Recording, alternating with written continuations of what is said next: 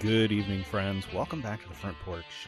My name is Dennis Rogers, and I'm joined, as always, by the one and only Michael Daniels. How's it going, Mike? How's your Monday? Uh, good. Better than last Wednesday. Had a little bit of household troubles with some melting snow and rain, but uh, life Mm-hmm. moves on, and uh, I, it's a it's a it's a good Monday. I'm happy happy to be alive, Dennis. How how is um, Utah going for you right now, or are you in Arizona No, no. or California or Louisiana? Good. That's an e- that's an excellent bit. I'm still in Texas. Still in Texas. Um, that is a big state. Yep, You've probably been traveling the whole time, haven't you? It is it is a large state. I don't know if, and I I won't get into all the details uh, here right now, but the um, RV park membership that I have lets me stay for free as long as I don't stay more than four nights in one place. Well, free with air And- quotes, right? Like I'm assuming you pay a membership type thing, right?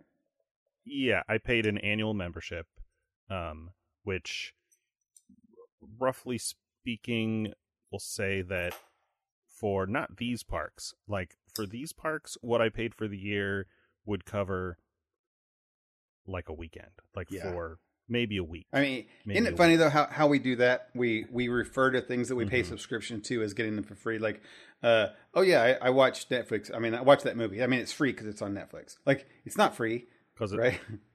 because it's on Netflix. It's it's sunk cost, and really, when I make my reservation at each next park that I go to, I have a little invoice, and it says zero. So I'm like, yeah, I'm staying for free because I already paid. You're right. I already paid the annual fee. Yeah. Um, and if I stay anywhere else, more or less, um, I have to pay for it. No, that's that And sounds like a total great deal because I know I know just from like even tent camping uh, at, at parks within the state of, that I live in, it's pretty expensive. I Mm-hmm. can't imagine like going around. So that that sounds like your idea of going out and getting this big membership thing is super smart. Yeah, yeah, it worked out. Um, I'm I'm somewhat limited in where I can go. The main reason that I came to Texas is that there are seven parks in the state, um, and so they're close enough together that I can go like between two and a half and four hours drive from one to the other, And and and it's Um, not negative three degrees. and it's and it's warm. It's I'm back up uh, outside of Fort Worth, which is the west side of Dallas. Mhm. Um, it's it's northern uh, northern-ish Texas. It's not all the way up in the Panhandle. I'm learning all about Texas geography and being down here. Um, If if you go by if you go by a little town called Lewisville, uh, around your area where you're at, there and happen to come across a Safeway, you will you will you will find the uh, which is a grocery store. You will find the birthplace of my Right. passion for video games. That's that is where the first time I remember ever like I remember playing video games. I I play I may have played them before, but like I played Donkey Kong and Pac Man in the Safeway, and all of a sudden the world changed for me, and I must play these games all the time now. So and it never stopped. I'm learning all kind of back. I, I thought that was going to be a movie reference. No, that's but that that one also You went- why I never watch there. horror movies because my my um I had a family member that took me to go see John Carpenter's The Thing. I was at this Mm. time like 7. So and I was so What? terrified that yeah, I never wanted to watch another horror movie. So that damage seven's an impressionable age, just so you know, very impressionable age. it is. E.T. It came is, out. That was yeah. Uh, 1982. That's how it dates me. Right. Right. Yeah. I I don't know. Our our friends one of our friends posted a a tweet me I, I always I call everything a meme, which is annoying, but it was an image of a tweet that was like, um not to sound like a boomer, but I've had the the unsupervised access I've had to the internet since I was 11 has done irreparable damage to my brain.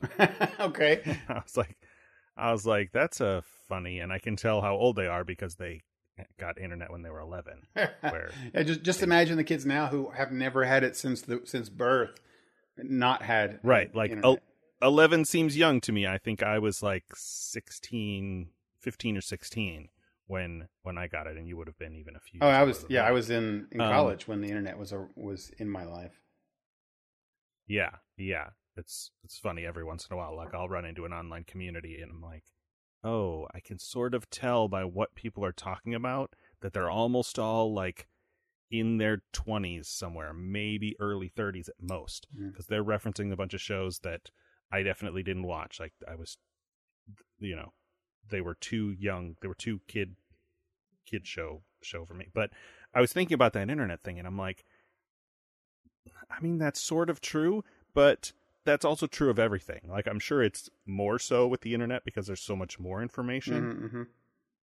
But before the internet, there, just things would happen to you, right? Like you would read a Yeah. book, you would see a movie, you know, you would hear some people talking, and something would imprint on your brain, yeah. and that's just part of you. For the, I mean, that's how Well- our brains. That's how life Well, works. well, with, along with that is the fact that um, after that, whatever would have imprinted or had an impression upon you, right, would um, be Mm-hmm. the only thing that you would be exposed to for the next two, three weeks, right? Like now, if you're exposed to something interesting, uh, like you see a, a cool TikTok thing, you don't just like go home and think about that for two weeks. You swipe to the next TikTok thing, and then the next one, and the next. Right. Like it's just it's just always the saturation of kind of input. So it just not that that's bad or different. It's just how things were processed back then. So without the internet, we had, like you said, we had an impression of. I had Donkey Kong, for example, and then I would go home and I didn't play Donkey Kong. We didn't go to the grocery store every day, right? But I would think about like jumping over those barrels, and I would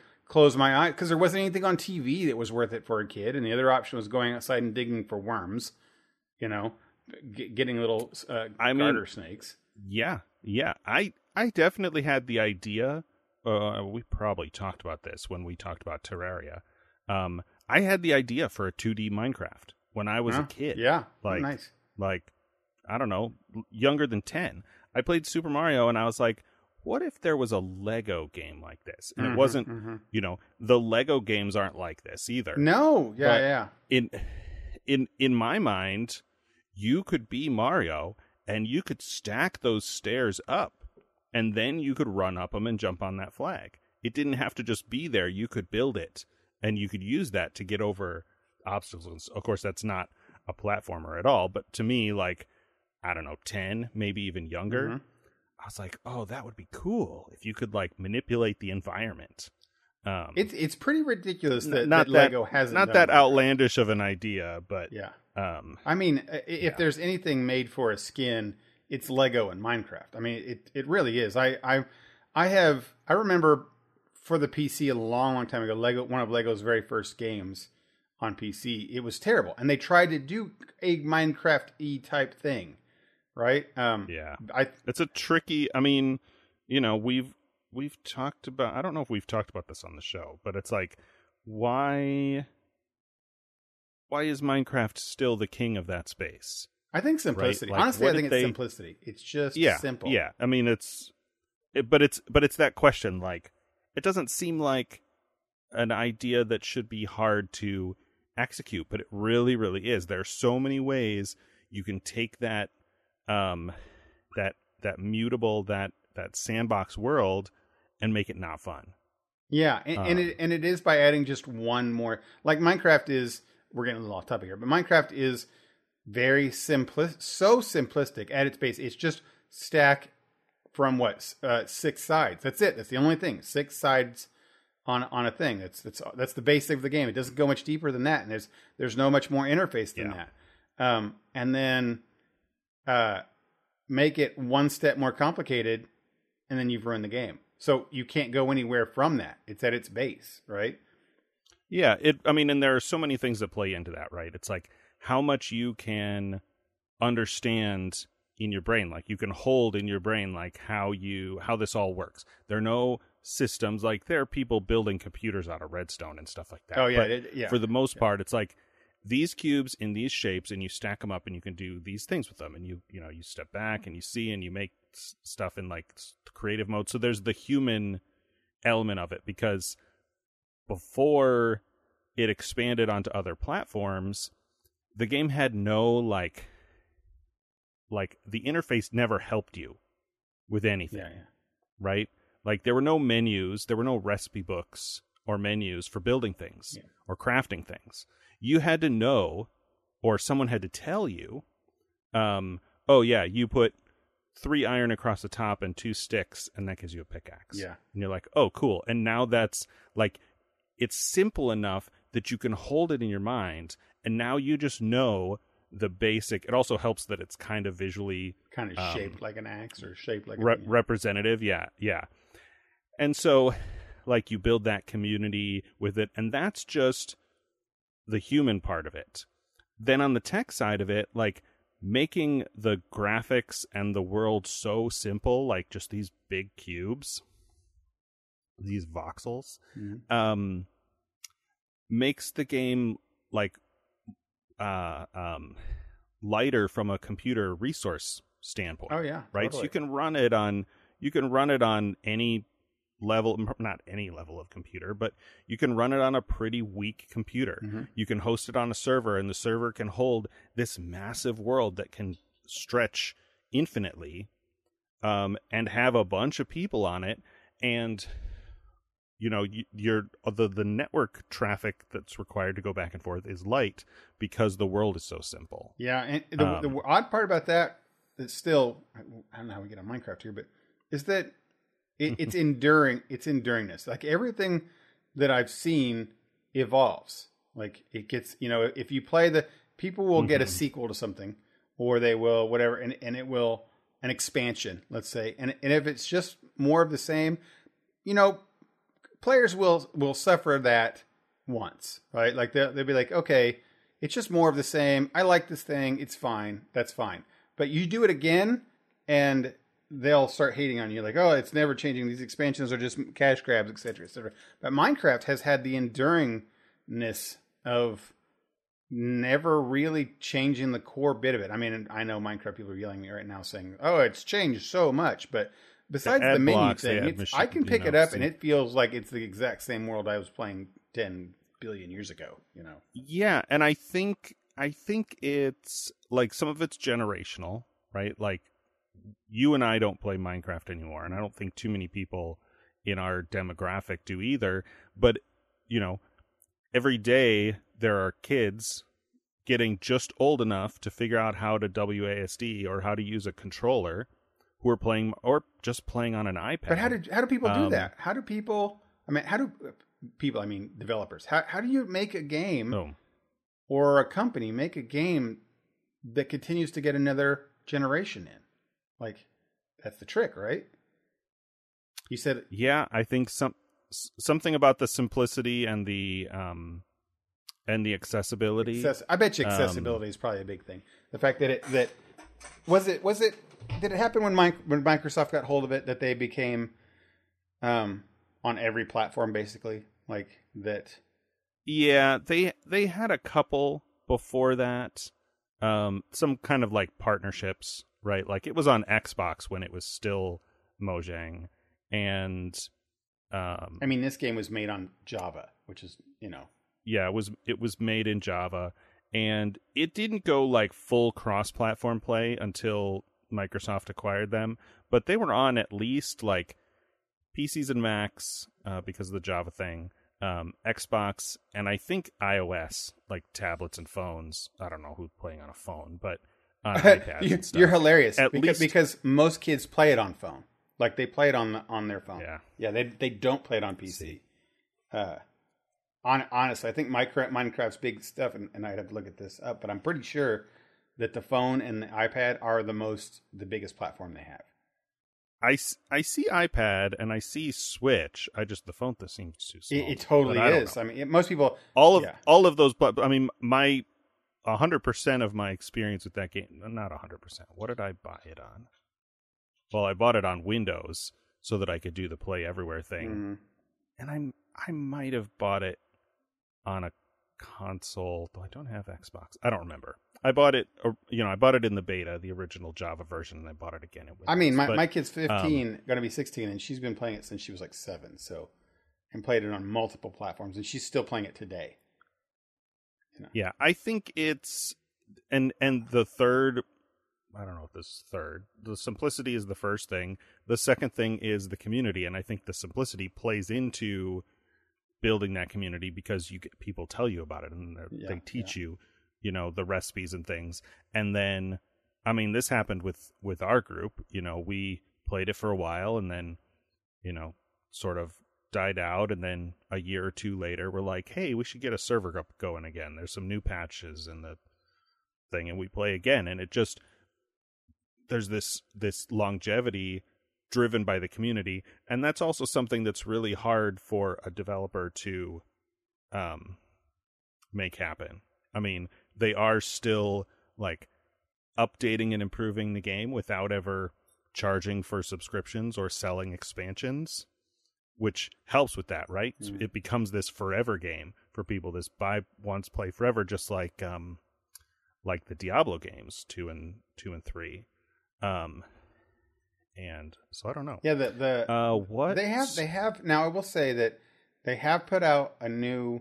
I don't know if it's out yet, but they're doing RTX with with it with like real time shadows and lighting and stuff with with Minecraft, Mm. which I look at and say, oh, that's like Minecraft 2.0. Like I would call that a Minecraft 2 like type thing. If it or, or another game, I would say that's that's enough of a change. And I know it's just graphical, but you know, it makes that that game, which is so basically you know set in what two early 2000 or late 2000s something like that uh, uh it's the graphic wise are, are really really old and bad it, it kind of just totally changes the look of the game. But the thing with that is that it's not coming out as fast as you might think because unlike most minecraft it is kind of uh crossing off one of those things that you just mentioned that it can't be available on everything. Like i On i have everything, rtx on my awesome pc or maybe my PlayStation Five, but not on my phone, on my iPad, on my you know, on my Switch, on my what you know what I mean. Not everything can do it. So, Yeah. so Microsoft seems to have some upgrades, like major upgrades to it, but it kind of go that even putting a major upgrade goes against the core of it, which they don't want to touch too much, right? Yeah. Yeah. You don't I mean when when so much of your success is based on this longevity and this sort of forever nature of the game, you don't want to you want to do everything you can not to alienate players, existing players while still like providing enough of an incentive to get people to to come back and play again. For sure. So, I have now forgotten what we were talking about. Well, let, us oh, pivot a little you bit said up to something. you new. said video games in in thing when traveling. So the only updates I have for um, my traveling are that I in between last time we talked because I said four nights, so I move on Sundays and Wednesdays. Um, so I've been two places in between, um, where I was. Well, no, one place in between where I was when we last recorded and tonight. right. Um, but in between, I went back to um, Columbus, Texas, which is near La Grange, Texas. I think I talked about that. Mm. Um, Like because they home had again a in Texas. yeah, um, La Grange from the ZZ Top song. hmm Uh, Not from the Indiana song. no, that song is not about Lagrange, Indiana. um, because they had a wine festival. Um, oh, cool. it's called. It was called La Grange Uncorked. You mean And you I'm mean it's warm enough big- there to have a wine festival? Well, uh, not ironically. Unfortunately, um, the the midday temps. Uh, so this was on Saturday, this past Saturday. The midday temps on Thursday and Friday were in the low seventies, Jeez, screw you, Maybe Dennis. even- That's all I have to say about that. maybe, maybe even mid seventies. And then yesterday, Sunday, it was like in sixties. Saturday, when the wine festival happened, it was like forty three with a like 60% chance of rain. I'm like, what the heck?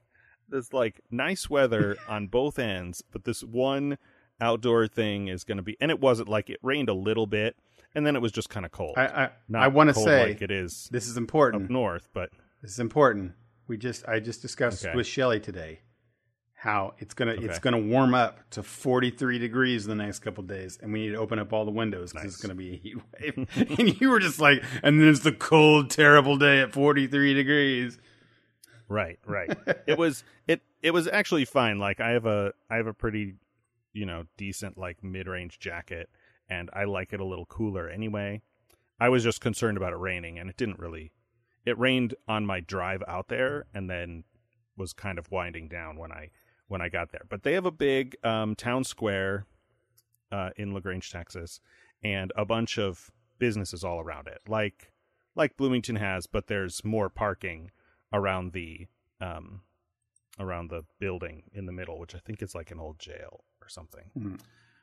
And they had a bunch of like 14 local wineries um, come in and set up in these businesses. Wow. So it was like you walk through a couple of them are antique stores, which I went to last time I was at that campground. Yeah.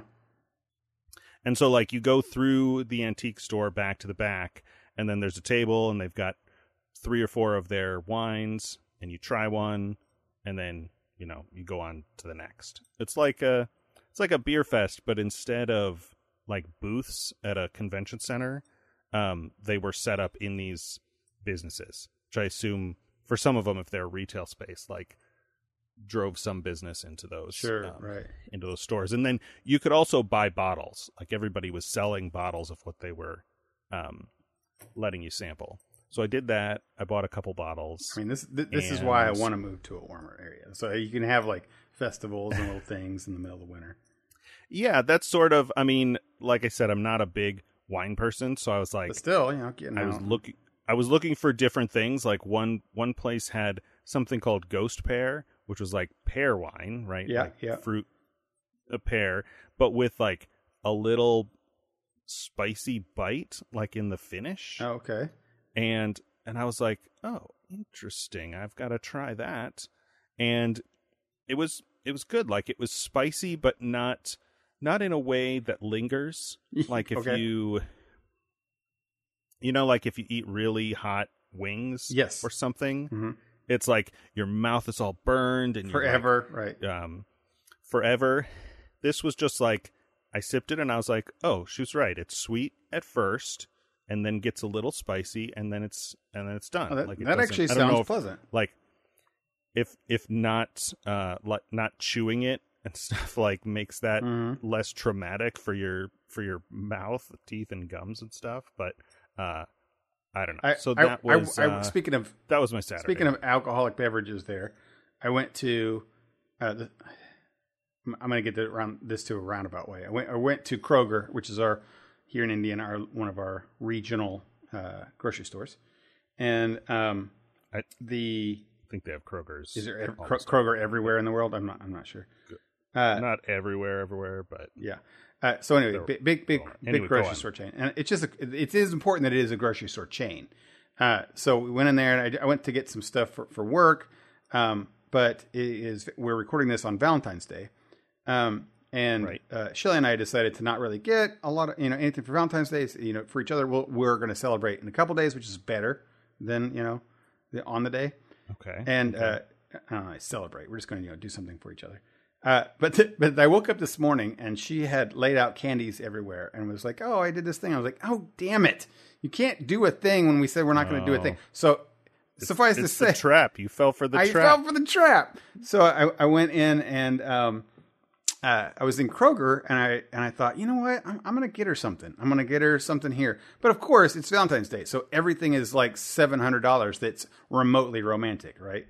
Uh, and, and our point was that we didn't want to because I buy her flowers, you know, all the time, every other week anyway, and it, it, you know, t- to spend exorbitant amounts of money on just another time that I do it is, is silly. And she would be bothered by that. So I was like, I'm gonna get her something. I'm gonna get her. You know what I'm gonna get her? I'm gonna. She likes those seltzer things. I'm gonna go find like a seltzer thing, right? Like surely they have a few seltzer things besides you know your typical. I don't know what what do they get for seltzer? What's the seltzer things? Um, You mean like a white claw? yeah, like, like sure they have other. I know there's like a billion white claws, but maybe there's like a new crafty kind of seltzer thing, right? Uh, Sure. Lo behold, that I re- did not realize that there is seven thousand kinds of crafty seltzer things nowadays. Um, Yeah, everybody's you. You go to a you go to a craft brewery, and I've only been to a couple down here, oddly, but they're kind of spread out.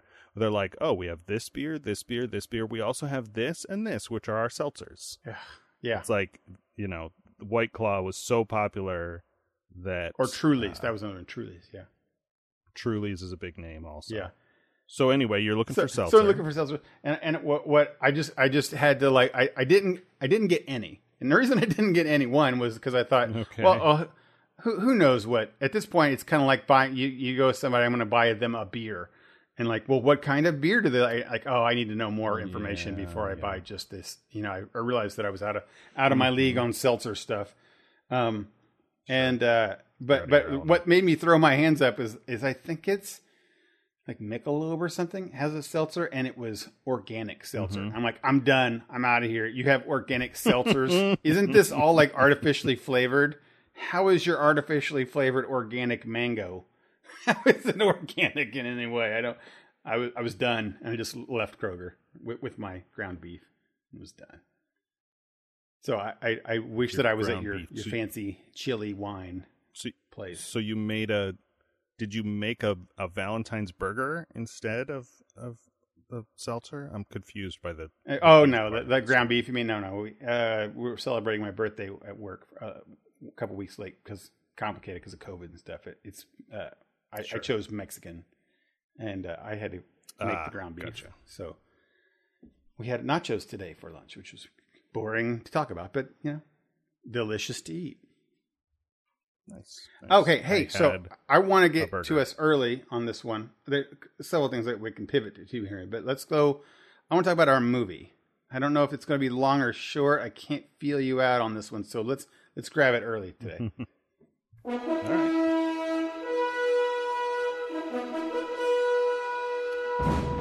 All right, this week we are talking about the 2001 film The Majestic, uh, directed by Frank Darabont, written by Michael Sloan. Uh, the director here, better known for uh, being part of the writing team for uh, Shawshank Redemption and The Green Mile oh, okay. um, but directed this movie. You can see some. Well, I guess not. I guess not. I don't I'm have a lot of dir- I don't have a lot of directing memories. Now that I look back, I don't think there was nothing notable. Yeah. So here. so there was a moment, and I don't remember what which moment it was, but there was a moment in this movie that had a kind of building music that you almost don't notice. okay, that reminded me of the music in Shawshank when they go into his cell and he's not there and the music like gradually builds and it's it's this kind of tense tension uh, kind of music and it was similar so I could see you know the the director's uh, voice in this in this way. I think the director Um, needed to talk to the writers more on this one Yeah, because I think that I think the directing and the writing were making two different kind of movies.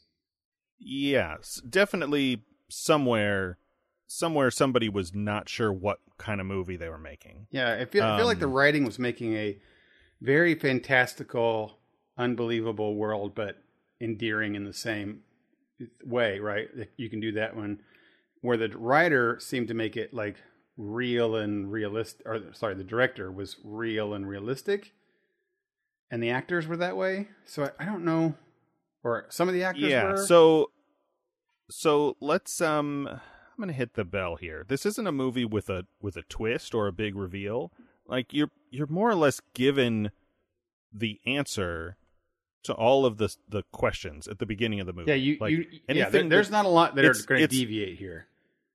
it's all it's all dramatic irony. Like there are big mysteries. It's like watching School of Rock. Like you know you know who Jim Carrey is at the beginning and and who he's not.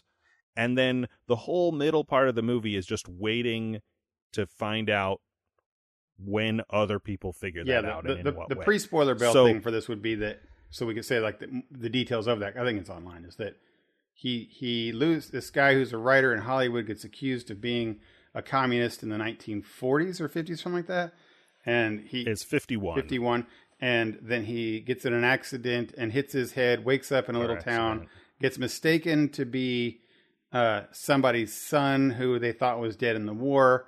Um, he can't remember so most of the movie he's trying to remember that but everybody thinks that he's this guy. Um, and obvi- but so just by that description alone without spoilery pre stuff you know at some point he's going to get found out. At some point i mean not found out he he's going to find out right who he is. Um, and at some point, that's Right. going to catch up to him. At some point, the Communist uh, Party angle, which he was never a part of, is going to come back, you know, into Right. play. Uh, you know that from the beginning. Um, Right. and you know that the people in the town are going to be disappointed. But that is not spoilery stuff because it's just exactly what you expect to happen and does happen. Yeah, from from the first from the prologue sequence, you get all of that information Yeah. and then and then you spend the whole middle uh you know part I mean most of the whole movie um just waiting to see like whether he starts to remember, you know, it's an amnesia story. So like Yeah. is he going to is he going to remember? Is he going to remember gradually? Is it going to just hit him? And then what's he going to do once he figures it out? And so that's the only reason I'm putting spoiler bell here because otherwise we would just talk about it and I would say, you know, Yeah, you you said it wanna- right when you said but- amnesia story. That, that's that's a good label. That that tells everything. yeah, yeah. Okay, so I'm gonna I'm gonna hit the bell just in case you are gonna watch this and don't want us to spoil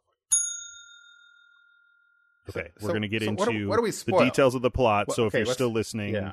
uh, uh, jump ahead. What, what's I want to do that after the bell, so if somebody's listening, they're Sure. like, "Oh, I heard oh the bell." now I, what's that bell mean? Uh, what what does Yeah. what is a spoil here? What what is a spoiler here? Like that that's actually one of my when I was thinking about talking about this, I was like, what is a spoiler here? The only spoiler would be that uh I don't know. I mean, he goes back. He goes back. Yeah, that they like him. That's sort That of they like him. that's sort of telegraphed but yeah they yeah that's the that's the big and so uh, boy i don't know this is this is sort of final judgment stuff but i'll say it right here at the top like i saw this movie when it was very new Mhm. um and the thing i remember most was you know it was 2001 so i was early college um maybe mid We're, college we're at the time were you Um, amazed that Jim Carrey wasn't being a goof like he was doing serious roles at that point in his career? You know, You did that in I Truman don't Show? know. I f- there was somewhere around here was Truman Show and um and Liar Liar. Hmm. So I had seen some more like Liar Liar is still goofy, but it's But it's less. it's more it's less so, serious yeah. than Mhm. it's it's not Dumb and Dumber. yeah. And he's I mean he's not goofy ever in this movie. Not at all. Right. Um which didn't bother me at all. no. the most thing I re- the thing I remember most about it is arguing with one of my friends at the time about the whole McCarthyism angle because they were Mm. of the opinion that I don't I don't really know. I think I was so like put off by their perspective that I was like I don't think we're going to talk about this because otherwise, you know, they're one of those friends that you like you just argue with and Yeah. I'm like I don't really want to argue about this. That like they thought it was not okay for there to be communists living in the U.S. And it, like it's not okay for them to be here. And I'm like, um, yeah, it is. I don't think you, Yeah. I don't think you know how America works. If, right. uh, Yeah. If you're pro, if you're pro McCarthyism, Right. uh, which is, you know, uh, n- neither here nor there. Yeah, I don't sure. want to get into that. I'm That by no means gets an expert on that topic. It, yeah. Um, but Suffice to say, boy, Dennis and I are anti McCarthyism. So that- anti McCarthyism, sure, yeah. Um, so I I put this movie on the list because of these sequences at the beginning and end in the um in these this Hollywood pitch room, and it says in the trivia that at least one of those guys doing the voices is uh is Rob Reiner, oh, and maybe a couple like his son or his brother. They're like actual directors um, that are sort of sort of parodying this parodying this pitch process. And I remember it being like kind of witty and biting at the time. It's like, oh yeah, look at Hollywood. They're just they're just cranking out these movies and they're throwing dumb ideas at a wall to see what sticks. And they're like, what if there's a dog and the dog runs and it's so awful? And I'm watching it now and I'm like, okay, it doesn't seem all that clever. I see what they're trying to do, but it also sort of just seems like what a brainstorming meeting would look like if you were in a writer's room or Yeah. doing something like that with a like collaborating with a group. you, you know, there there's a scene at the end that they do this, and I felt that way. Just what you're like when he's at the end, when he's in that writer's room again, and they're trying to think of a, the thing for the movie, and they're brainstorming. I just kept thinking Yeah. like this is that bra- just what you're describing. Like this is the brainstorming for this movie. Like they they're just throwing crud at the wall That- and saying do the next thing, and then that that was part of it too. What um what did we watch? It was like this oh Matrix uh 4, Matrix Res- Yeah. Resurrection, whatever. yeah Um where it was like they had jokes in the movie that were supposed to be meta, right? right I th- I think they I don't know if they say amnesia, but it's something as cliche as amnesia. And I was like, I don't think you wanted to make fun of your own movie in the movie. This is not yeah this yeah movie is yeah. not satire. right Like like those scenes were played as satire and the the whole rest of the movie is more like is more um self self-aggrandizing is more self-aggrandizing than your typical Spielberg movie. yeah I, Um that, that that's what I'm saying. I think that the writers and the director had two different movies that they they were shooting. it's yeah were you doing this kind of sardonic critique of hollywood with also you know this strong like anti mccarthyism in inclusivity um uh theme or were you doing this like hallmark style very contrived saccharine small town movie Yeah, and they switch. Uh, they they switch at the beginning, and they go to the, the town, and then it's a whole different kind of movie. And then they go back, and then it's a whole different kind of movie. And then they, he goes back at the end, and it's back to that movie again. I'm like, I didn't know what was yeah what kind Yeah, of movie that and- was. yeah and then it's like it's you know for, you've got this critique of hollywood but then in the middle like he refurbishes this old theater and does all this gushing about how great movies and movie theaters are and how you get to live you leave your problems outside and it's all it's just like it's like one monologue to the next from the various different characters um and and yeah just all of it so so heavy handed And then part of And part of it is like how this town was hurting from the war. right. On, and, on top and of all that. of and that was all amped up too right? It's like you've got all these all these people and they lost all their sons and they the you know i guess the government sent them a monument and they didn't put it up it's just hidden in the basement there although, although they had names I definitely had a monument of the cemetery. right yeah they had the cemetery with all the um Like it was fenced off and made and- really with the flag and yeah, really nice cemetery. Um and and on top of all that, this movie is two and a half hours long. yeah.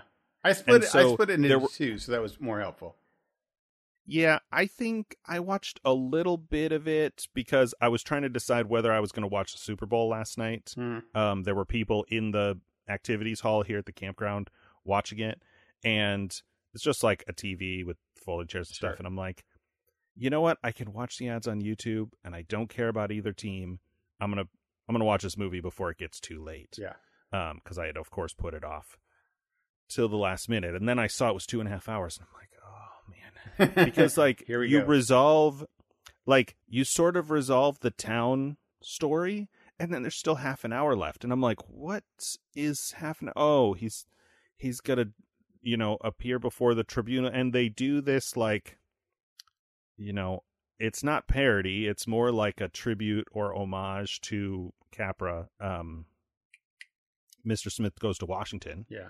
right? Where this, you know, regular average Joe goes in and and stands up and gives a speech and his speech goes on so long. It's very like long. people keep trying people keep interrupting him and the the committee chairman or whatever just keeps smacking that gavel Constantly banging that over and gavel. over constantly and the crowd's still going and Jim Carrey's still talking and the microphone is down on the table like who's hearing him as he's as he's given the speech and it's all some of the most like bland patri- I mean Yeah. you know, I don't want to be anti-patriotic, but it's like very basic like in that context in this like official legal it's like when you watch a a crime drama with a with a lawyer, and um, you'll see a YouTube video of like a real lawyer watching a movie with lawyers Yeah. with courtroom scenes, and is like, yeah, that's inadmissible. That's contempt. That they would, you know, um, whatever, just Right. like so much bad procedure kind of thing. But he's just up there talking and talking. Um, and he's talking. He's talking all in a, the- a same tone. He doesn't like get inspirational per se. He doesn't like ramp it up in times because it goes on so long. Mhm. Like it goes on so long. That's why. Mhm. And he's interrupted, so he he can't keep the momentum Right. going as an actor. You know. Yeah, Yeah. So Yeah. that yeah that that scene that scene fell down, and I, if I can interject, I I yeah, um, I think uh, I don't I don't I don't hate this movie. I don't dislike it. And I, I think if anything, it would it would fall on my like meter because it because it does have happy things. I I actually when they got into to town, and for the first fifteen minutes of town, I I was taken aback because it's such a stark difference from what we had seen in the movie so far, and that everybody in the Yeah. town are goofball character caricatures. They're not real. Like in any way, no one is real. Um, and it's almost like for a second I was thinking, oh, are they doing this show where he hit his head and he's actually dreaming all this? Because they're they're clearly Right. all fake, right? or he's or he's woken up in a movie, Yeah, something like right? that, Like, right? It like felt Pleasantville. very like a movie type thing. So so like, oh, they're going this angle, but then I, I realized they weren't. Um, and then I just I just kind of like, okay, so this is how this is. Um, so I I just switched gears into this is a cheesy movie, not goofy. The goofy was the wrong word. Cheesy movie where where they're like, yeah, you know, there's there's the buddy from high school. There's the guy that nerd that followed him around from, and now he's a great musician player, and like, and the girlfriend. Oh, she's beautiful. Every like, it's, what when it happened was when he sees his his like the the love interest, and then they're talking, and the town is following him. The entire town, right? yeah, Like yeah. that it's scene. a it's this like it's this like Truman Show moment, yes, right?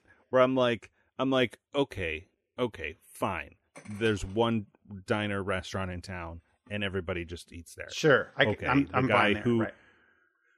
The guy who thinks he's his son happens to also be there. Okay, fine. Sure. and like that but that stuff gets more and more implausible right so you're like More. everybody loves him everybody's happy to see him and his his high school sweetheart is back and the room parts and he walks and then they're walking and he's like he's doing the thing and i'm like oh yeah they're sort of following watching him right Yeah. and the camera comes around and they're just a mass like um like a massive parade yeah. just following them like in like in um in Forrest Gump. yes. I'm like, what? No. Okay. Yeah. People have jobs, people have lives. There's no way that this fan this town I almost said family because that's Yeah. how the town is written. Is Like portrayed right. there's no way this town is so wrapped up like has so much grief over the sons they lost in the war, what's now been at least 6 years ago Mhm. um, in every case that they're all so wrapped up in this one guy, they're they're gonna drop everything and just walk down the street after them. It's while, yeah, while it's he's trying to have a private moment with his girlfriend, and they all know it. Right. Like they all know yeah, it, right? Yeah, Yeah. So when, when that moment happened, I was like, okay, that's that's this movie. That that's what we're doing now, right?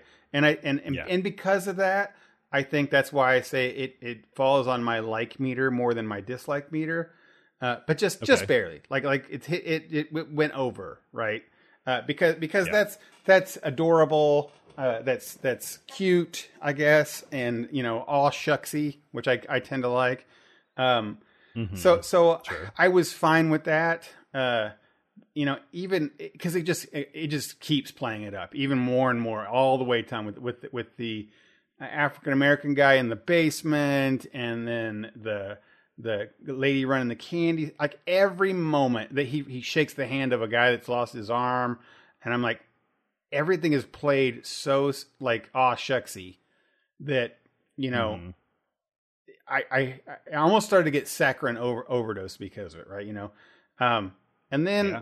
we- all that whole time, there's that underlining current that I had. Is like, okay, they're going to start unraveling this at some point. They're going to start unraveling it. It's going to slowly start coming back. It's going to be he's going to start kind of being bad guy ish because he's going to his old tendencies are going to come back. He's slowly going to want to hide and want to stay in here, and it doesn't. Like it, it that to its credit, it doesn't. Like he finds out who he is and immediately like tells the girl right and is is honest with it and open with it he's honest and open with it immediately which was a little bit of a fresh air but also fit in with the aw shucksy part of the town it's like that's what someone in this world would have done right um Yeah, and that and that was a thing I noticed. Um, it's not what his And I- original character would have done but it's what the aw town folks yeah, we get we get very little of his of his original character, Yes, right? Like right. he's just this guy. He's working in Hollywood. He loves movies, and he's a Hollywood writer, but it's not really working, and he's not really into it. It's why they have that pitch meeting. yeah uh, in the or that brainstorm meeting in the beginning. But what seemed, I don't know, odd to me, uh, and I don't know how else you would write it. It would be a different movie if you'd written it differently. But he is completely honest and transparent with everybody who meets him. Like he doesn't, and I don't know if that's because like enough people, you know, know that he has amnesia that he's not going to like fake any of it. yeah he, he never to- tries to pretend that he he he's he never 100% tries sure. to pretend at all. Li- Literally every person he meets, they're like, "You really don't remember me?" And he's like, "No, I'm sorry." yeah Just no, no, every time. And I'm like, I guess you really have to for a story. You don't have to, but they made that conscious decision to make him honest and straightforward, at least in this amnesia state yeah um, where there's none of the like the stuff we saw in Memento, um, where it's like you know people, you know, for the sake of social convention and politeness and whatever, like will cover that stuff up so that they're Mhm. not they don't hurt people's feelings and and there's none of that in this. There's none of that uh, complexity and conflict. It just he doesn't know. He doesn't know anything, and he just goes with it. And then you get to the end, and it's like, oh, I guess I always knew. Like she always knew, and somebody else always yeah knew. always knew yeah And- and like okay I, I will say that overall i think that the movie its idea is pretty good solid in general i think the execution from the director maybe now that i think of it now maybe it's the director uh, or or and, and or the writing probably and the writing uh is, is Sure. was poorly executed because you could have spent more time on him not being a great person at the beginning or not being as honest and straightforward as he is as Luke, right? Um, so you could have given that kind of total juxtaposition of, of who he was before and who he is now. Um, I I would not have wanted him becoming more of a jerk throughout, the, or not jerk, but like hiding it and pretending. I liked his straightforwardness, actually, and, and, but having more of him being who he was, Peter, I think was his name, uh, at the beginning would have helped a lot more. Also, the Mhm. the the over the top caricatures of the town was just too much. It just was too. It, just Yeah. did not fit with anything that was real or understandable or believable. Um, so that that definitely needed toned down a whole lot. Um, and then it could it, then it, that so that idea all those ideas would have been fine. They just kind of executed it kind of poorly. So that's what I said. I, I like this. I don't know if we're moving to Final Judgment. I, I, I like this. Yeah, let's do it. I, I like this, but um, it's not a great movie. You know, and, and there's a lot of reasons it's not a great movie. Uh, hmm and I, I never. It, I think it's supposed to be a stirring, emotional film, and I don't think I ever Mhm. had stirring emotion during it. Not that it was bland or boring per se, but I never reached any heights of sadness where I wanted to to tear up when a, a bad thing happened. You know, it just happened. No. I kind of expected when a bad thing would have happened. Um, Yeah. and and when when loving things happen or fall apart or whatever, I expected them, so I didn't really. And, and none of the people were believable enough for me to have any emotional attachment to them at all.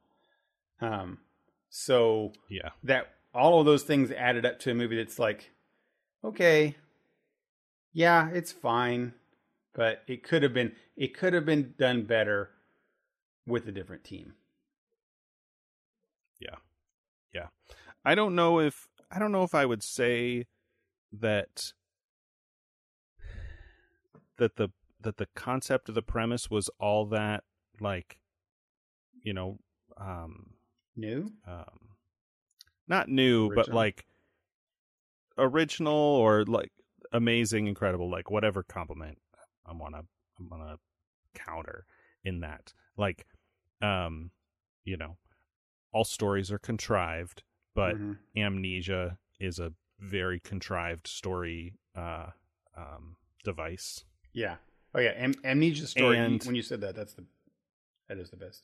yeah it's like is this a hallmark movie is this a soap opera like what are we what are we watching here um i think without without the cast like without uh jim carrey and i mean mostly jim carrey but a handful of others who i remember from that era um i think this movie would have been completely forgotten and it kind of it kind of was like when when i thought about it and put it on the list i was like i wonder why i don't hear about that anymore like the idea of like this this Hollywood thing and it's all about this theater, small town theater. Like, how did this not get into you know those circles people talk about Oscar movies and whatever? And it's because it's not very good. Yeah, Um, exactly. I why. think- right. I think for me, I don't, I don't know. Like, it, the, the numbers, the one to ten numbers thing are weird because I feel like something has to be really atrocious to be five or below, which is a weird sort of sort of psychological thing. This is not. It's not a terrible movie. It's just. It's just really mediocre. It's really Yeah, it's good. that's um, a good term. kind of poorly executed and just very like um very sappy uh, uh over the top emotional writing um But but not and- but not yeah good enough to be emotional writing, right? yeah yeah not like not the spielberg level where you don't care because it's it's landing and you you feel you know whatever emotion spielberg is trying to evoke um this just felt cliche Yeah, yeah. So unfortunate, M- missed opportunity. I think that's a that's a good yeah good good way to say Yeah. this one. Uh, okay, so next week I have one, and I am going to give you a warning. I am not picking uh, one of the greatest movies ever told for this one, uh, simply because um, I think it has been tw- at least twenty five years since I've seen this this this movie, uh, or twenty, maybe twenty years. Uh, I don't know how old it is, but it uh, it's Speed is what's called Keanu Reeves Speed. Uh, it is. Keanu Reeves Sandra Bullock I I have this strong feeling that it is going to be exactly what I remember it being, like because I, I don't I don't hold it up as high thing, but I remember it being, uh, Keanu Reeves being Keanu Reeves with you know his whoa mentality, and Sandra Bullock Mhm. being Sandra Bullock of in in the nineties, uh, on Right. on an adventure. both of them both of them in their careers in the 90s Yeah. So Yeah. I'm hoping that that's how it it, it plays out. So that's uh, right now what I kind of feel like is feeling something that's not trying to, to push me or pull me, but you know, be exactly what I expect it to be. And I'm hoping that speed, uh, which will make me happy. did we did we watch the lake house no, is that the one where he like writes letters to himself or something, or to to a girl in the future? It's a time travel thing. yeah it's well it's him and it's keanu and sandra bullock again I, I liked Um, that one. Actually, I liked that one the- a lot. Next matter of fact, I think I like that one as well, if not as much as the Notebook. Yeah, it's um it's one of those things where a, a romantic comedy takes a a sci-fi um mechanic Yeah. or that's not the right word, element and injects it into the story, but because it's a romantic comedy and not a science fiction movie, um it's it's you know as we'd say soft science sci-fi Yeah. um like it's never explained because it's not important it doesn't matter uh like that beatles uh movie with um i forget who was in that now but uh um um yesterday Oh, yesterday. Yeah, it yeah. was called Yep, we watched yep. that yeah in in lake house they both live in the same house at different times, like two years apart, and somehow their mail crosses bef- between that time um, boundary. Yeah. Actually, that reminds me of another movie. We, we, should add, actually we should add that. But anyway. we should add that to our list because we we don't have a lot of romantic comedies between the two of us or romantic shows, and that that seems like a good one to watch. Yeah, I mean, I don't. Yeah, I don't I've- really I've watched it- watch that show, but yeah, sure. No, no, it's it's fine. I I watched it fairly recently. I'm I'm just like, you know, I don't know what how much you and I could say to the we, genre. we should we should have watched it this week. but- Is what we should have watched for this week because it's Valentine's Day and all that stuff. Mm, yeah, I was I was completely unaware of, right, nice, of right. Valentine's Day. I clearly I was my until this morning. different with right, right. Yeah, yeah. Okay, so so speed. We're uh, j- just Speed, have uh, a just have fun movie. How's that one? I've got several Yeah. of those on, on on the list. We'll watch something serious later. All right. Um, I watched a couple of things this past week. Yeah. Um, and actually, let's see. Ugh. Okay, so I watched a movie that I've heard good things about called Pig. okay, uh, okay, what uh, medium is this on? On Netflix, on Hulu, on Um, on movies? I Showtime. it, it's a movie. okay. It's a movie. It's a newer movie. Um, Okay. I'll have to double check where I watched it. I watched it on my computer, but Okay. um, it's Nicolas Cage, and he is a um, uh, uh mushroom truff, truffle f- hunter farmer. They say mushroom hunting, but he's not farming. He's got this pig that okay. uh he, and he lives out in the woods uh by himself with this pig and finds these truffles and sells them to a real douchey guy who comes from up comes up from Portland and buys them from him cuz they're, you know, super rare and valuable for cooking. Yeah. And that's the setup of the movie. Uh it I really liked it for about the first half. And then the second half probably a combination of me being tired and the pacing kind of slowing down. Um I got kind of I'm just to say I got kind of bored Yeah. by it to the point where when it got to the conclusion I wasn't really all that invested in it at all. I was just like, okay, cool, and it ends and it ends that way. So I don't want to say that it had an unsatisfying ending, just that the the experience of that was was unsatisfying to me. Um That, that's my that's my other- that's my review for. Uh, uh, I'm I'm gonna I'm gonna just put quotes around and say repeat that for what Dennis just said for the movie I watched called Power of the Dog. So I feel the same way. the power of the dog. I'm not going to review it. Just say just just rewind what Dennis said and Yeah. then apply that to to what. uh, the other movie I watched is something that our buddy Fox really liked called Tick Tick Boom. okay, Um, this is that's what that's how a bomb goes, Dennis. That's how bombs work. It's it's how a bomb goes. Um, boy, I shouldn't. I should have looked this up before I start talking about it. Um, so all this is based on memory. I'm probably going to make mistakes and be ignorant about things. Um, uh, Andrew Garfield. Oh wait, this, movie. got like a lot of uh like big Yes. notes. People said, and he's got like a lot of people Uh, liking him because of so, somewhere somewhere in the project um uh Lin-Manuel Miranda is involved um Okay. you know of of of uh hamilton fame hmm um although he is in this movie but in like one scene Okay, so uh, Sure. uh Lin-Manuel um and this is the story slash autobiography of a guy whose name I'm gonna blank on, which is awesome.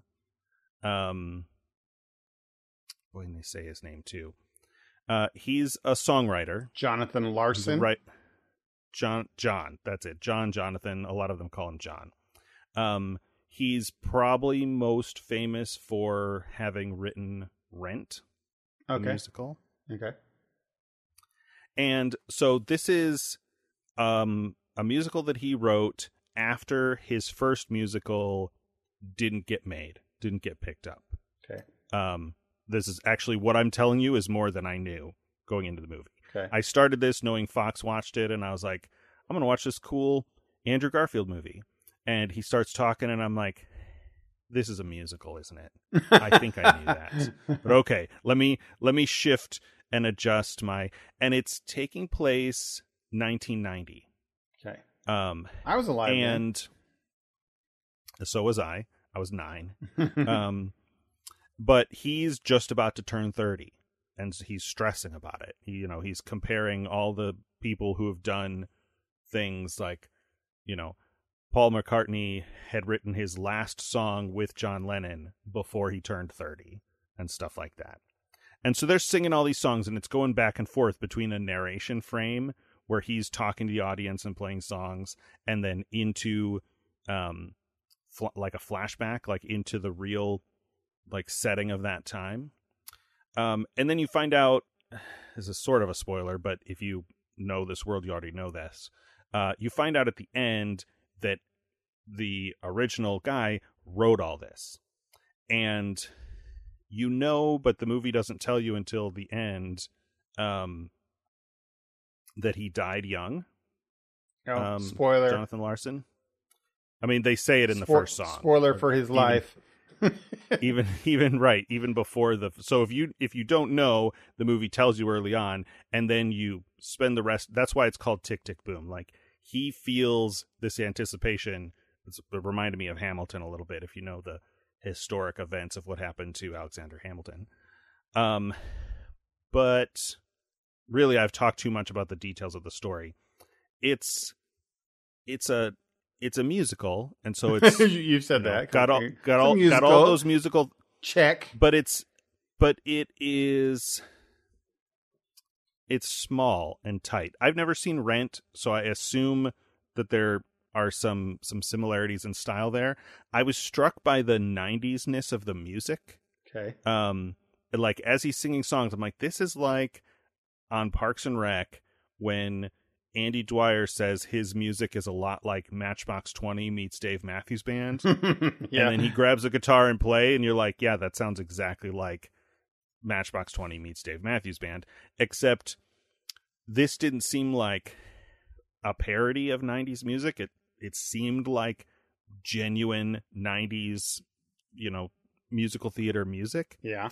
and th- then i find out that it was actually written in that time and i'm like oh well that's why this is not something somebody wrote now to sound like this it's something somebody wrote in this time Mm. um, and the scope of it is small because it's really just about him and his struggle living in this place and being broke and sort of pushing away and alienating um, people close to him for the sake of of making this project.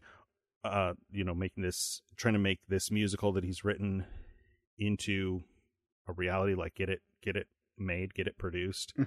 Um, meanwhile, it's sort of it's somewhere right around the peak of the AIDS epidemic, okay. right? It's it's 1990 in this New York theater scene, and so he has friends who are sick. Like you get that pretty early too. Yeah. Um, I'm really giving away a lot of a lot of thematic details of the story, but um, This feels like a I enjoyed it. This feels like a great compendium if you liked and watched the movie Rent.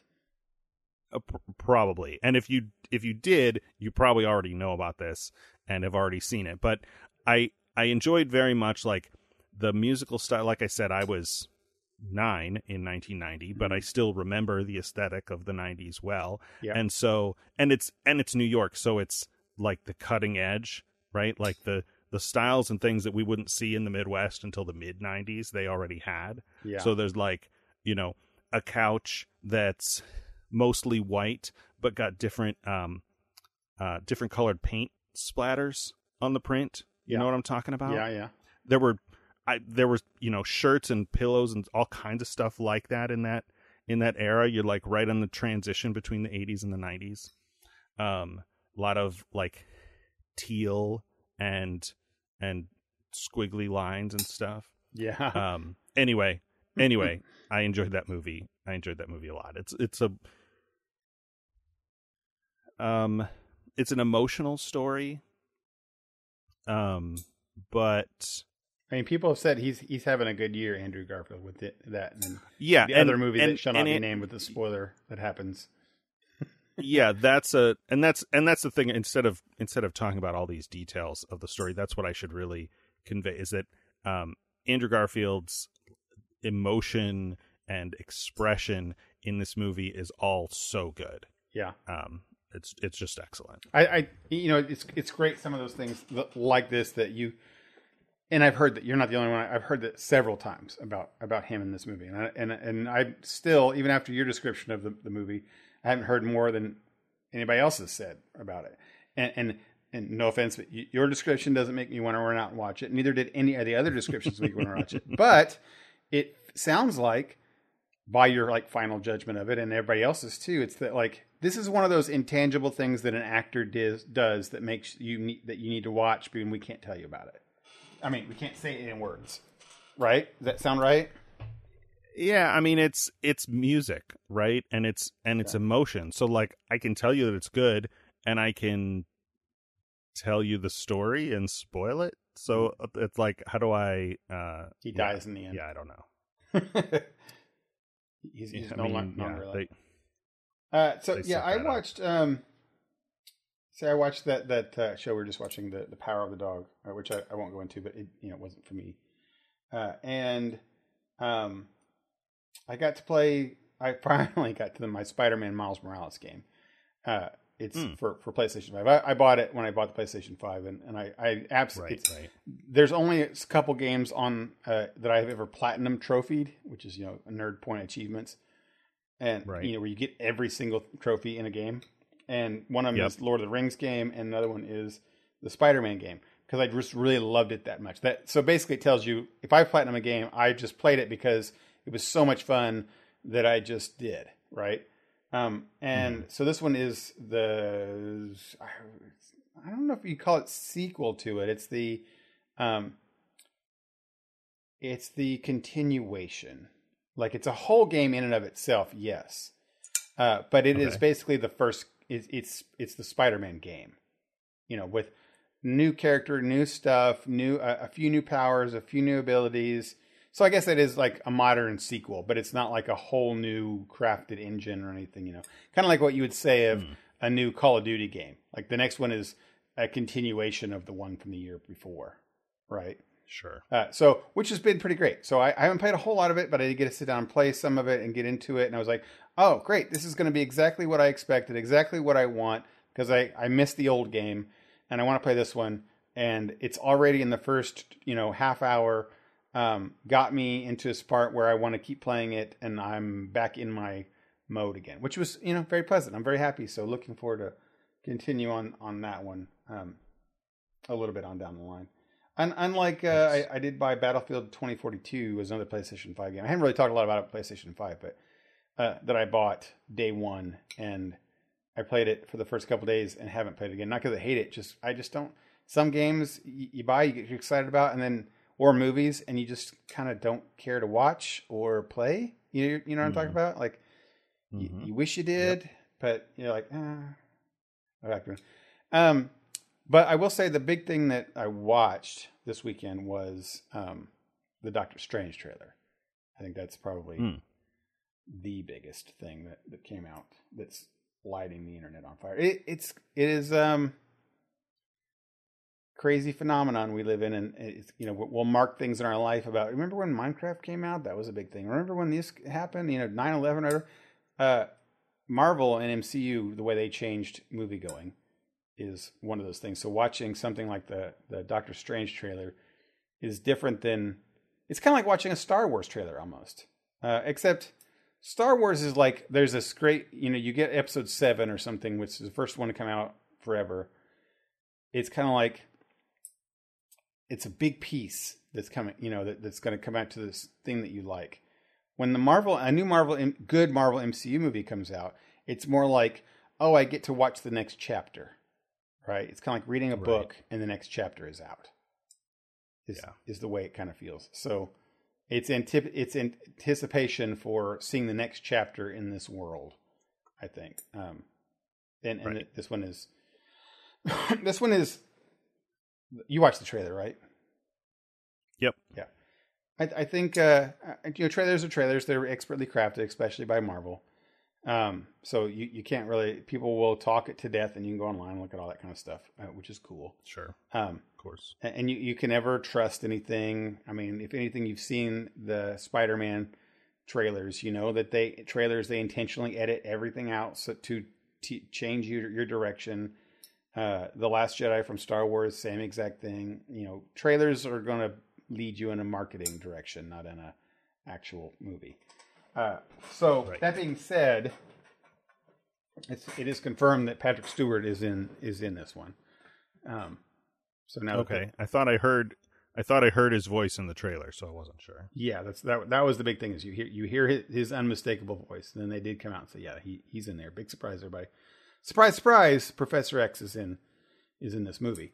Um, so uh, that's our first our first actual X Men in the new MCU or fifteen year MCU, whatever it is. What What about those ones that were in uh, Deadpool? Oh, Deadpool doesn't count. does? Yeah, De- Deadpool wasn't uh, wasn't MCU. No, that was that was pre. That was Fox. Yeah, that was Pre-merger. still Fox. He will be someday.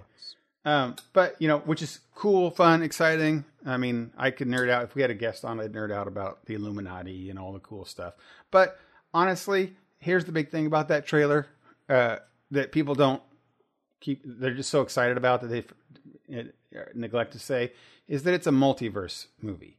So all this Yeah. stuff can just be like things that aren't going to stick around. Hey, it's multiverse. It's like, um, the act. No, wait, I knew it. Pietro in WandaVision. Yes, He yes, was, he yes. was cross. He was X. He was the first X Men in. Yeah. Unfortunately, well, yes, sure. I'll, I'll go for that. It, it, it was, I mean, yeah, sure. I mean, he wasn't actually playing the Pietro. This, I think this is going to be the actual Professor X that was in Right. the other movies. Um, but sure, I, I get what you're saying. He, uh, but it'll be something that doesn't that doesn't stick around. I, it will. I am certain that it will. It will. Um, they'll they'll pull in mutants somehow here. Uh, my I favorite. mean, they're. N- let's let's be honest. They're not going to, um, they're not signing Patrick Stewart for a series No. of Disney Marvel X Men movies. No, I what what'll likely happen. This is my little prediction: is that he'll be in here. He'll introduce Professor X as this like leader of mutants and people, and the, the Illuminati are like big leaders of everything. Yeah, and um, Right. so th- they'll introduce this per- this character that everyone will know, right? They'll know who this Professor X character is, and and most importantly, he'll be introduced to Doctor Strange, and he'll be introduced to America Chavez, people who will be sticking around, and maybe Wanda even. Uh, so when they go back into the real world, maybe like when a new Professor X gets cast, or a prof- young Professor X, or whatever they they come across in whatever incarnation the MCU will, he'll have some kind of a weight that this is that version of this guy, right? right. Uh, so I don't think obviously the Patrick Stewart version won't stick around. Um, How long how long has it been since we've seen I'm just trying to gauge the likelihood of a typical so like excluding the demographic of typical Marvel moviegoers that you and I are in who saw those X-Men movies. Like what's the cutoff like if a 12-year-old goes and sees well, I don't know if a 12-year-old can handle Multiverse of Madness, but if I don't know, a 15 year old. I don't know. I don't have kids. Sure, so, sure. so apologies to anyone whose kids I've insulted. Um, or if we actually somehow have young listeners. um, like what's the cutoff, right? Like Logan, Logan was rated R. So what was before that? Uh, the time travel no, that was Days of Future Past. Um, uh, was Was, was pri- prior to that one. I it, it was um, I mean that was earlier, but was that was Patrick Stewart in that? Dark Phoenix was the last one. Uh, Okay, that came 2000. after. That no, was that was 2019. Believe it or not. But Patrick Stewart was in that. Yeah, yeah, he was in that. I mean, as, as 2000, 2019 se- se- feels like an, a, an eon ago. yeah, that was ten years ago, I think. Um, that was well well said. That was ten years. so, ago. uh, yeah, that's uh, speaking of. I don't want to talk about this too much, but I watched on YouTube the the Super Bowl halftime show from last night. yeah, um, with all the the rappers, the hip hop artists, and I went and looked at some of the songs. So I was like, I had this moment watching it where I'm like, oh, this feels like like new music, except it's it's new music that I know, and so I guarantee like I'm not a big hip hop fan. So the fact that I recognized the first four songs, I'm like these are old those are old old, rap ones, songs. Yeah, and I and I looked them up and they're all like 98, 99, 2000, yeah. 2001, 2002 and I'm like that's not that old. Oh, it's only 20 years Twenty ago. two decades ago, right? Yeah, yeah. and no, I'm like, "Oh god." Well, to no. to, your- to your 15 year old uh, comment, like so, uh, X Men First Class, which was the the Patrick, uh, not the Patrick Stewart, but, but was the young McAvoy, the, the young first- Professor X, right? That was that first, was in First Class was the was the like young reboot of X-Men. Yeah, that was right? 2011. And when young, uh, say a 50, today 15 year old would have seen Professor X Patrick, Patrick Stewart, they would have seen him as a major character in Days of Future Past, which was the time travel one. And he was playing the older version of what these 15 year old kids would know as the younger version, right? So they do recognize Right. him as an established version of who they know of as that was 2014 uh, they would they would have been uh, what like nine something like that. Um, so it would have been Yeah. established that they, they would have gotten that this so guy it's, is. it's a probably it it hasn't been so long that like you know somebody somebody in their group somebody in their friend group can tell them you know somebody or they yeah, or they would have known it because because then after Couple- that they a watched couple- Logan. You know, you're, couple you're right. It's rated R, but years still. older kid or or Yeah. whatever um has seen it and and Yeah, and then and then later Dark Phoenix did come out. If you were if you were enter, entertained by even by Days of Future Past, then you probably watched Dark Phoenix, and he's definitely in that one. Um, I mean you know I'm always I'm always Wait. thinking about Is he? I don't know. Maybe he's not. Maybe he's not. I don't know. Who knows? Maybe he's the young guy. I think it's the young guy. I I'm think always so. thinking about the the homework element of a movie right? Yeah. like right. what's yeah, the yeah. What's the ask like what are you asking of your audience to be able to understand and appreciate your movie and of course i've said before marvel is very good at um having those things but making them not be necessary Mm-hmm. right like you can still watch the movie you can still follow the arc of that movie without you know you know in a vacuum Yeah. up until up until uh Infinity War, which has no explanation at all. You're just like, here are these people, and now they're Yeah. going to fight. Um, and so th- that question of like, you know, how many people in in the theater are going to get it, and how many people are going to have to have it explained to them? I think I think Um, this Doctor Strange is is an an Endgame Infinity War situation. Like I, I don't think Yeah. that that anyone can watch this cold. I was just thinking about like Shelly was Mm. like, oh, because Sydney and I were excited about watching this trailer, and she was like, "Is this something that I would like?" She she's always sweet and like, you know, should I watch this with you? But I, but I, I looked at that and was like, Mhm. no. I mean, it's not a. It's I I thought immediately like this is not a standalone Ant Man thing that we can watch. Um, and and I think it has all to do not necessarily with the things we're talking about here with um, Professor X and stuff because I think that stuff will be will be. I mean, it'll just be a dude, a bald dude played by Patrick Stewart who is powerful. I don't think anyone would need to know that at all, right? Right, and he'll use the, maybe the term Charles Xavier. You you probably and you never need to know that. It might just be his introduction, so that later on, when you see a different Charles Xavier, you might know. Uh, but I don't think that's important. Any of the other, even the what if stuff, because there's a whole bunch of what if characters, the zombie characters, the what if Right. S- Strange Supreme, maybe even the what if Ultron uh, will be in this one. I don't think that you they will require you to watch any of that stuff um, for this one. I think they'll Right. just kind of be introduced. Yeah. But I think everything with Wanda is going to be.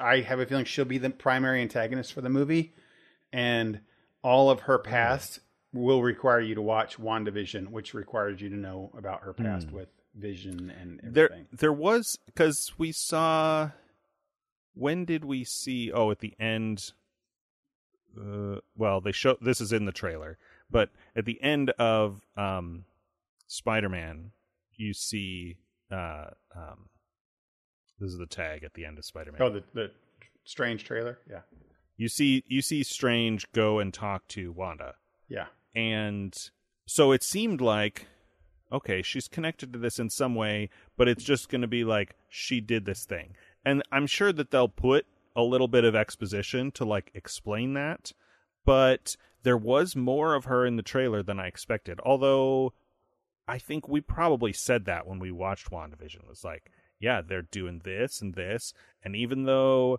it's all just her magic and her and her power, like they're teasing this this multiverse thing, but Marvel has done and with Sony a little bit, hmm. like done this sort of like fake out with the multiverse before. Sure, right? With absolutely. um, yeah, with uh, Mysterio. Yeah. Oh yeah. Right. In, in Far From Home. Yeah. Um. And so. Yeah, so, we. Yeah, you, you you're right. Tra- I mean, bringing that back home, trailers are, are never an indicator. And I, I will say that this trailer does show. um. Sorry. does show Wanda more than the first trailer did. Um, she they show her they show zombie Wanda. Uh, that's something that you probably didn't see if you just watched the trailer. There there was a new trailer that appeared that they dropped, which we just you and I watched, and then there was a quick like 15 second um, or 30 second Super Bowl spot that they dropped. Oh, it's, I see. That's di- it's totally adds all new scenes and it's totally different.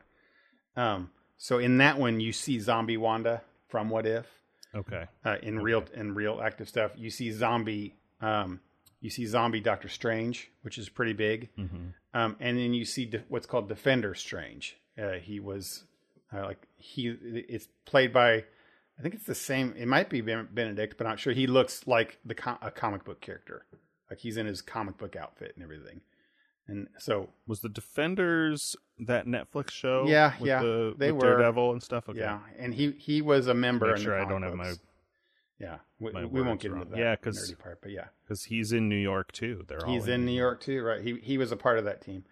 Uh, ba- basically, that was uh, comic books. Let's grab all those C list characters and put them together, and then you had the Defenders. Sure, sure. Um, so people are hating on me right now for saying that, but anyway, my, my point was is that that Wanda um, has a lot of lines in here. She she does in the trailer say things like, you know, you make a mistake and it's like no big deal. I do, and everybody's you know, it's not it's not okay. That doesn't seem fair, right? And she says yeah, it in a very that. sinister way.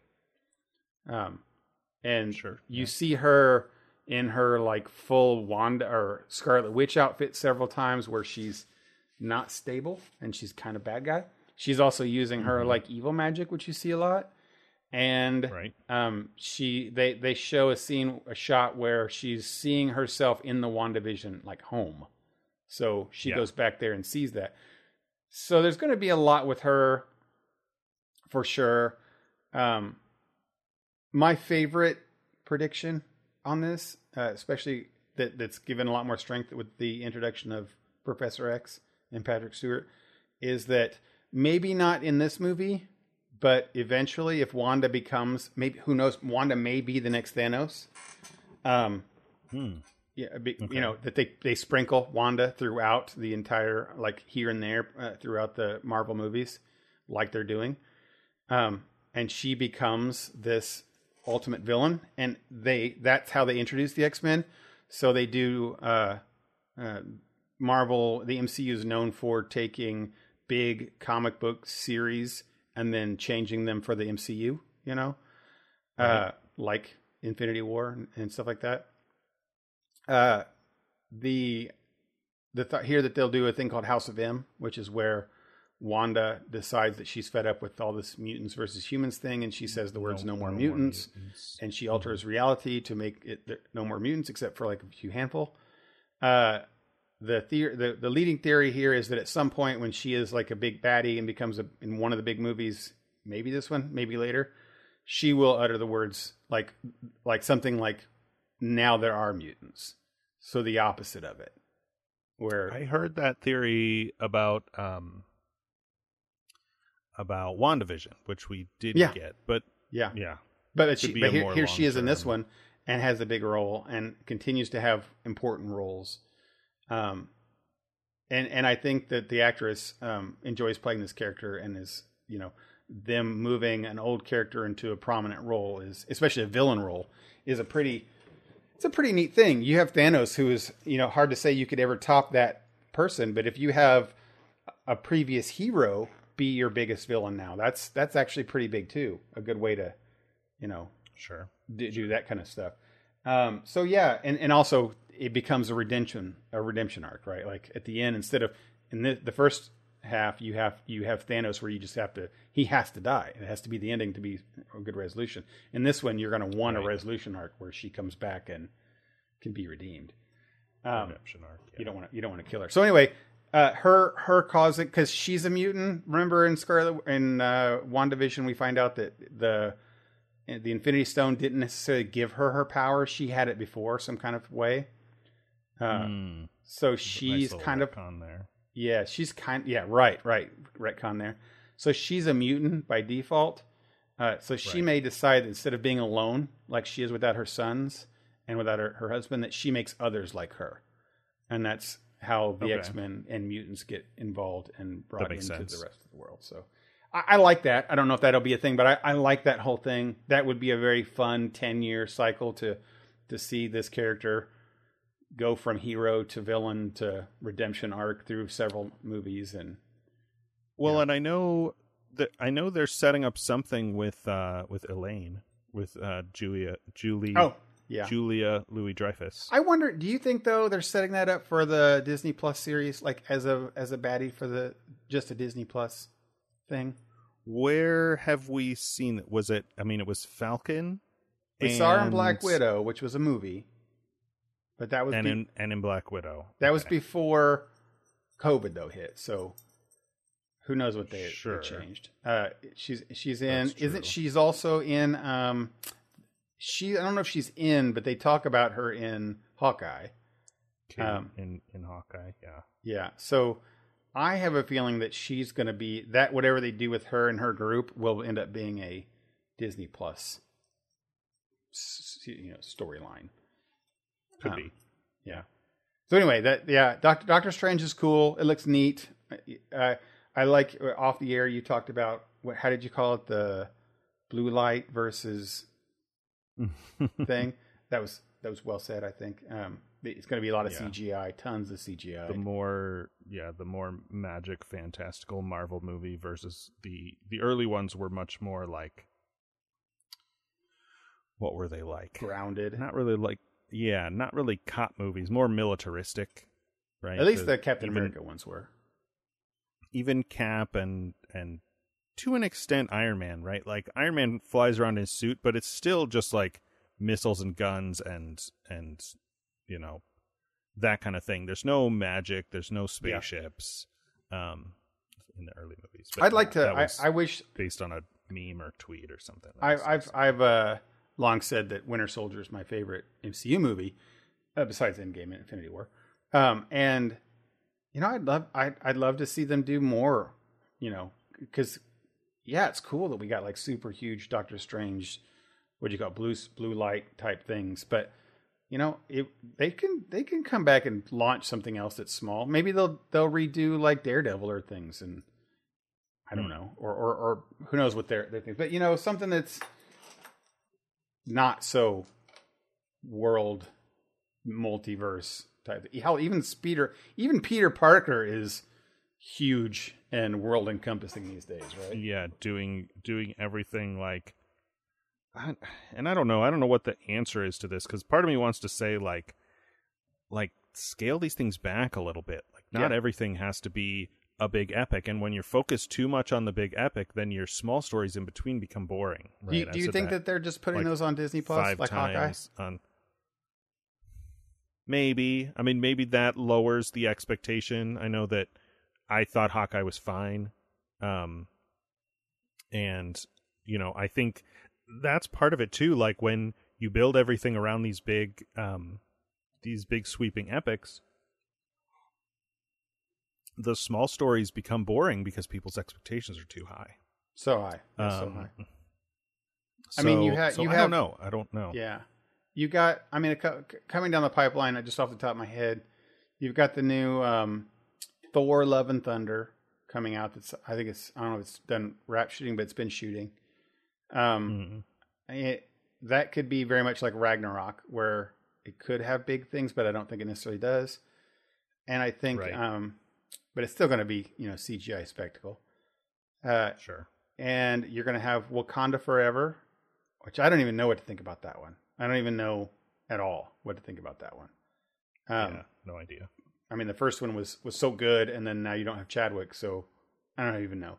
Um, and then you have the Marvels, which again I don't know what to think about that one because I really didn't like the first one that much, and they're completely switching up the paradigm of all the characters that are in it. So The the Marvels. yeah, it's it's the basically Captain Marvel two. Oh, I see. It, it'll have Ms. Marvel, which is Kamala Khan. Kamala Khan Yeah, Uh, and was- it also has was the Monica Captain Rambeau. Marvel. Was Captain Marvel in um the Doctor Strange trailer? I thought I saw. Yes, yes, that, that's something that's quickly seen, and I had to see it later on. Is that that she's fighting Wanda, um. Hmm. but the thing is, she's all spike, sparkly and shiny when she's attacking her. So it's not clear. First off, if it's any of the Marvels we know, not just some multiverse person, right? Because remember, multiverse, Sure. who, who knows? It could be anything. Uh, Yeah. an- another uh, thought is that it can be Monica, like it can be Monica Rambeau, who has got Right. some powers at the end of that thing. Um, Yeah. And and we know that she's going to be a, have like Captain Marvel powers in the Captain Marvel movie and the Marvels.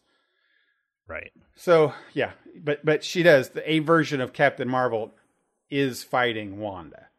Uh, so there's that. So anyway, we've got those coming up. Um, Doctor Strange. I mean, we all kind of knew Doctor Strange was going to be a big tent pole for the MCU. Uh, we just didn't know what capacity. Um, and there's uh, Blade still coming out, which is going to be weird. I don't know how they're they're going to fit that in. Um, and yeah, I think that's the only thing I can think of off the top of my head. But uh, they, you're right. I think those all f- still feel like tentpole big spectacles, epics, right?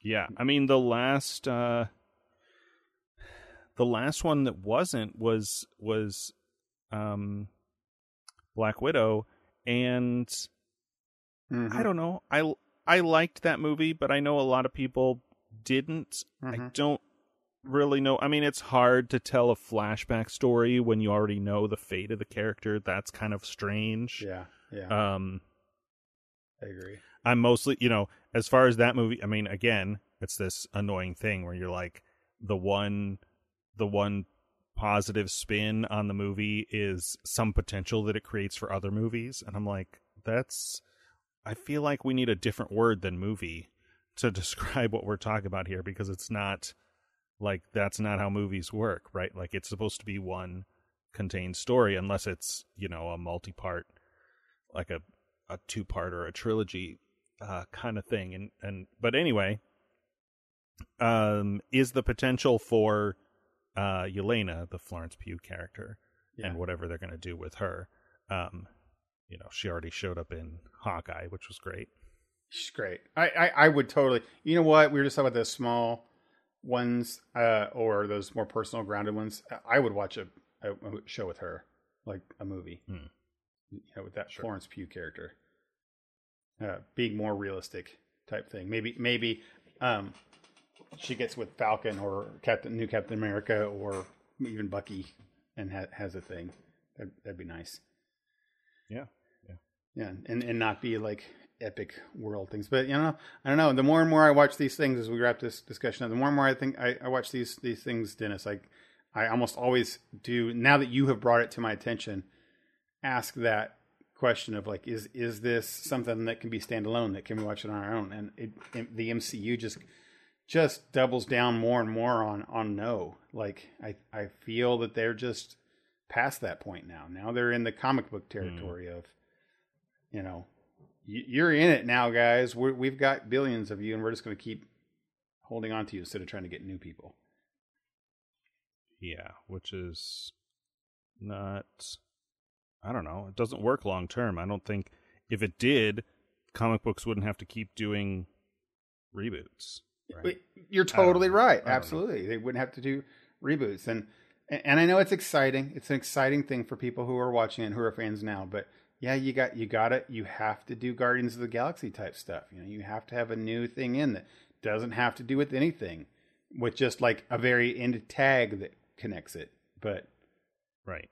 And then and then that thing has to be good on its own. It Yes. can't be it can't be Ant Man and the Wasp.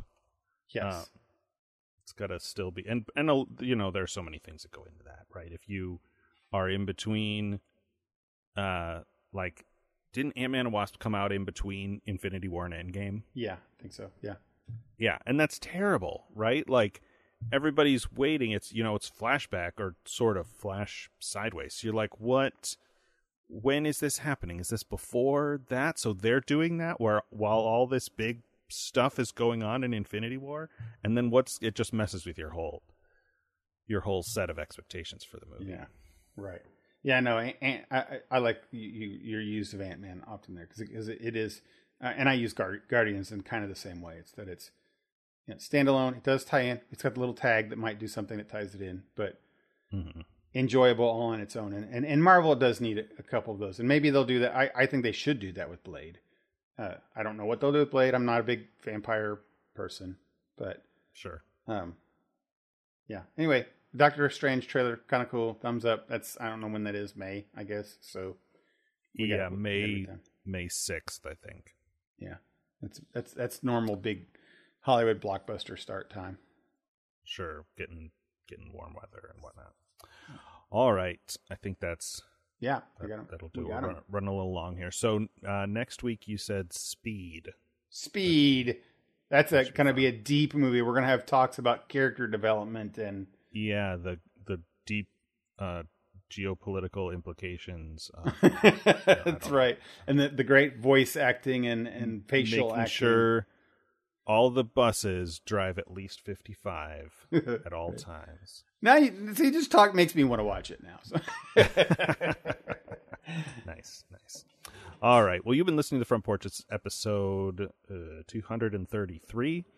Special thanks to our friends at Geek Scholars Movie News and LRM Online. If you want to reach out to us via email and suggest things that we should watch and discuss, you can do that via email. Our address is frontporchpod at gmail.com, or you can go to our website, frontporchpodcast.com, and use contact forms there. If you enjoy the front porch, please consider subscribing on the podcast of your choice. And while you're there, if you would leave us a positive review, we always appreciate that. As always, thanks so much for joining us. And until next time, I'm Dennis and I'm Michael for the front porch. Night, everybody. See you next time.